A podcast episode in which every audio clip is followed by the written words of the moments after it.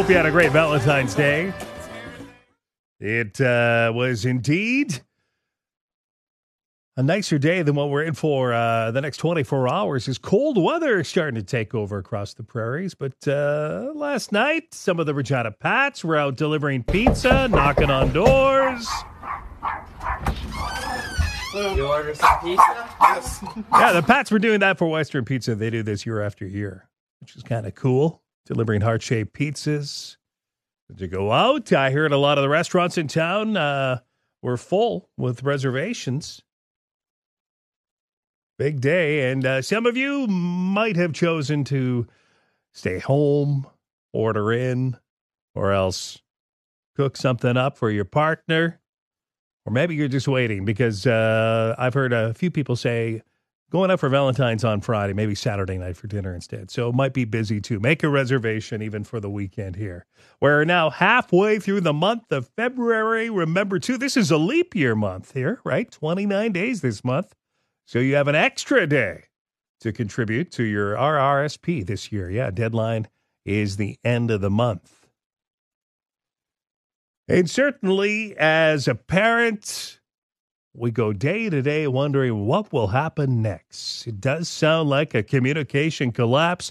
The teachers blaming the province. Essentially, the minister and the Ministry of Education and the Saskatchewan Party government are trying to make a pinky promise with teachers uh, while they cross their fingers behind their back. The province's education minister blaming teachers. We were ready to bargain, but if, if the union leadership isn't ready to talk about the issues on the table, then what's the point of meeting? Kind of sounds like the grown ups were actually in uh, class, right?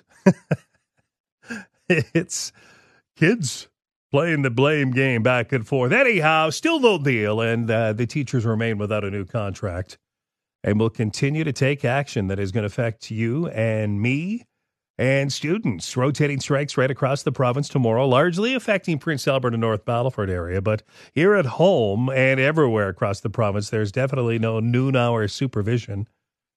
And depending on uh, what division you're in, it's it's a little different. The public elementary school schedule tomorrow will close schools from noon till two. The extended break they say is necessary to accommodate transportation, teacher prep time, and uh, the lunch break itself. So two o'clock in the public school system, school resumes for elementary, and until the school bell ends the day, the high school schedule public will compress its schedule till one when students will be done for the day. And if elementary students choose to return to school from 2 p.m. till uh, the 3:30ish school bell, know this: transportation will not be provided to uh, return home in the afternoon. And of course, all field trips, charter buses, full band are canceled. Catholic school students, I, I can't find anything on social media. So it might be a little different in the Catholic school system, but uh, parents check EDSB account, of course and with your local school. I'm sure your students are being made aware of it too. Prairie South School Division Moose Jaw. Their website says closed for the noon hour. That's about it. Prairie Valley schools will be open with normal start and end times, and classes will run normally. Morning, afternoon bus transportation also operating normally for Prairie Valley schools, but no noon hour supervision. They're going to lean on uh, those out of the Teachers Federation to make it work as best as they can. But uh, I don't know. Of course, February break all next week.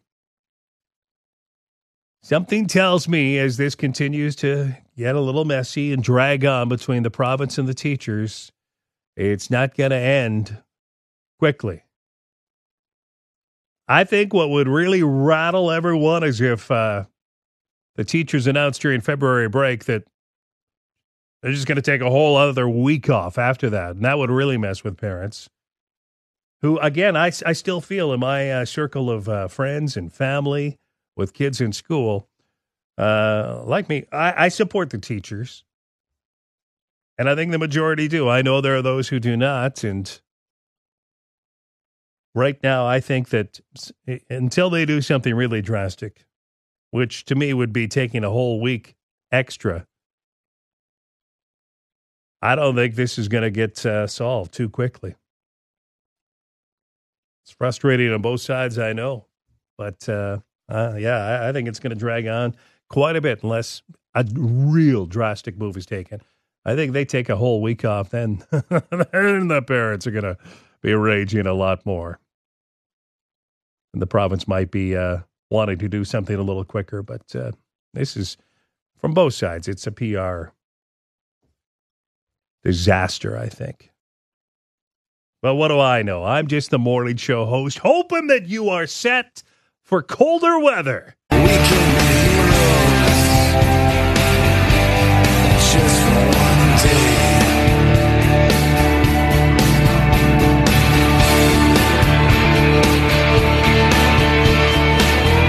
couple of Kansas City Chief fans were real life heroes yesterday. I'll get to that in a moment, but uh, not before we just kind of look what happened yesterday at that Kansas City Chiefs victory parade. Everything started out as you would expect, right? Hundreds of thousands of people gathered watching the players in a parade. Then they took the stage at one point, listening to a very drunk Travis Kelce singing Friends in Low Places with some new lyrics. Blamed it all on my roots. I sold up in booze and ruined the Niners affair. Leave the singing to Taylor, buddy. But uh, when Kelce uh, lost his place in the song, Patrick Mahomes jumped in, and uh, then Travis replaced him rather quickly again. Anyhow, once they left the stage, that's where it became just total mayhem. Horribly. One person was killed, 22 others wounded in a shooting. And at least three of the wounded are in critical condition this morning. And the police have detained three people for questioning, but there's no word on a motive. In fact, they estimate there was a million people gathering in downtown Kansas City. Shots rang out shortly after the end of the rally that followed the parade, and some Chiefs players were actually still on the stage when it happened. Others had already started boarding the team buses. The majority of the players, though, in shock, obviously. Some of them got off the bus to comfort kids when they saw them running for safety. Trey Smith gave the WWE title belt that they were wearing up on the stage to a kid to uh, help calm him down. And how about the two Chiefs fans caught on tape tackling one of the shooters and helping prevent anyone else from being harmed? When they tackled him, the gun flew out. Cops eventually assisting them. It was all caught on tape. No, no. Oh, we tackled him. might, we tackled him.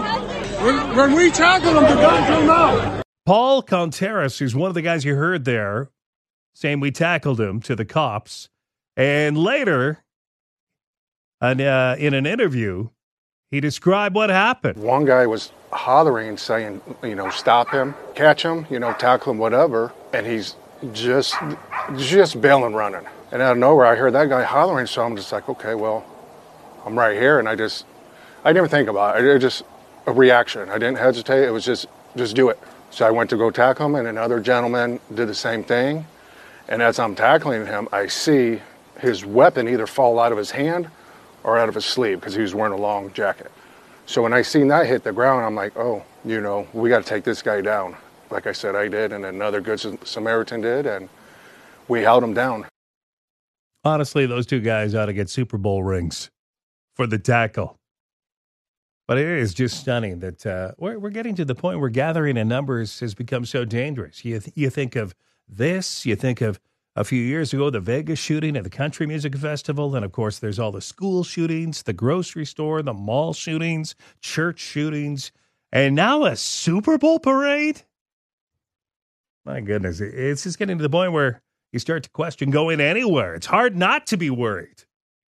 It's crazy what's going on. And it happens here in Canada too, but uh, not to the extent stateside, where, of course, the gun laws are a lot different. But uh, man, that's just incredibly horrible. And uh, good on those guys for for doing their civic duty and doing what they could to tackle. But uh, sadly, uh, so many others hurt. More coming up with Kevin Martell.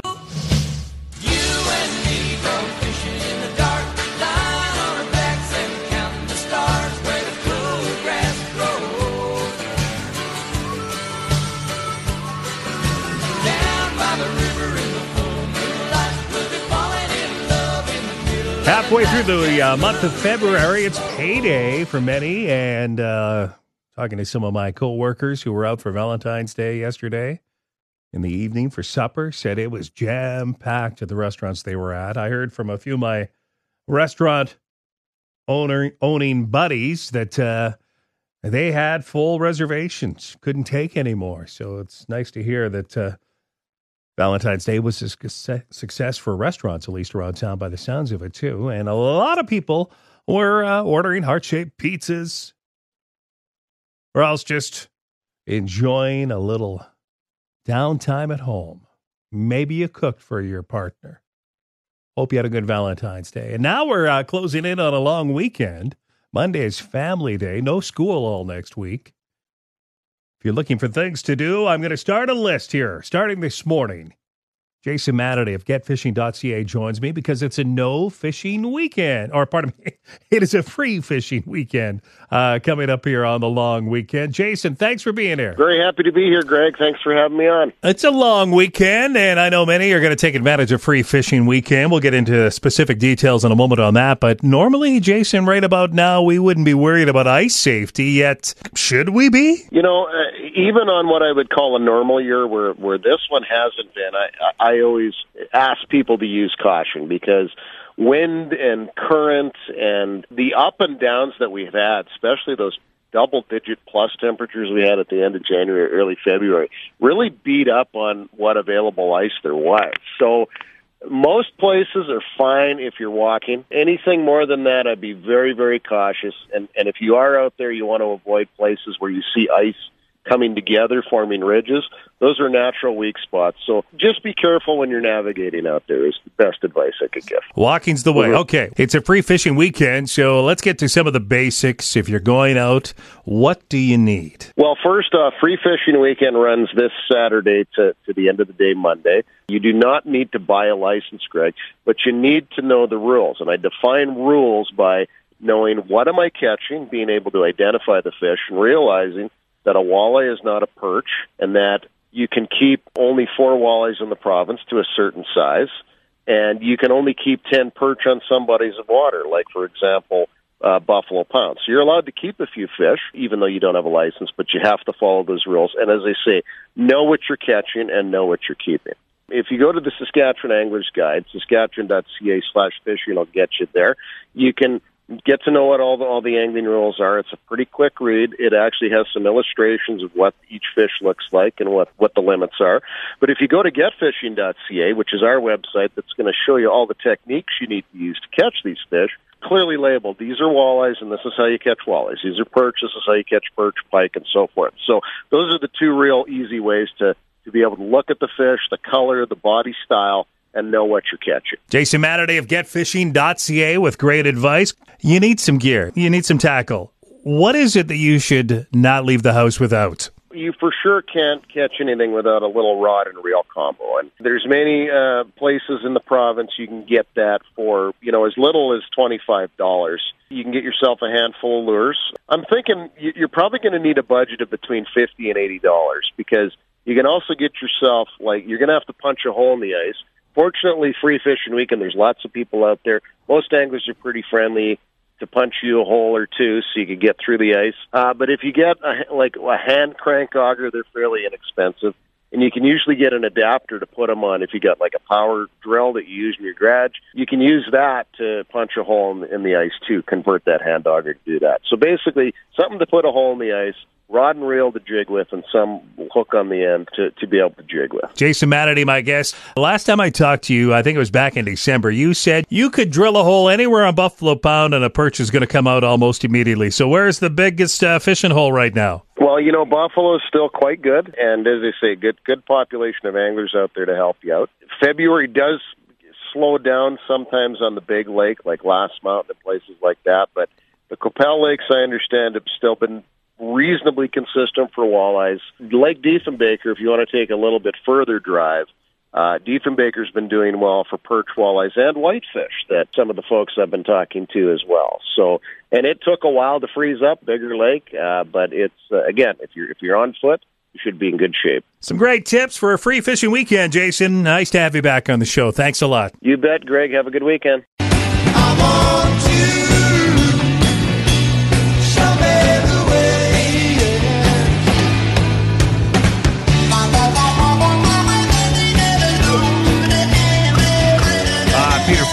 So one of my favorite songs of the 70s, Show Me the Way. He has been nominated for the Rock and Roll Hall of Fame along with Cher, Kool & the Gang, Oasis, Dave Matthews Band, Ozzy Osbourne, Foreigner, Sinead O'Connor, Mary J. Blige, Jane's Addiction, Lenny Kravitz, and Mariah Carey? Is Mariah rock? I guess if they thought Dolly did last year, why not Mariah? I don't know if they should call it the Rock and Roll Hall of Fame, just the, the Music Hall of Fame now, if they're going to continue. Rider fans were introduced to AJ Ouellette yesterday, who set career highs in rushing yards last year's last year as an Argonaut. And uh, like his coach, when he got here for the first time, they walked AJ out to the turf of Mosaic, right out of the players' tunnel, so he could look at the field, and they captured it on video. Oh, yeah. Home, baby. Rider Nation, this is home. We're home. Yeah, he really embraces the Thor character. It's his look with long hair, and he's a pretty intense guy on the field. In fact, they're selling Rider Green Thor hammers already at the Rider store where fans lined up last night to meet him in person and get that first autograph. He said, he told us he's here because of Corey Mace. Oh, he's been amazing. He was probably the leading cause of my decision. Um, just the way that he coached, uh, the way that he leads men, and um, a coach and a father, a husband that uh, a guy in my situation can look up to. AJ Ouellette was on the Green Zone yesterday, too, to talk about his decision to sign with the Riders and how even that Thor handle came about. I know I showed up to camp with my hair just freshly bleached, and that's when some of the um, Thor comments were were being said.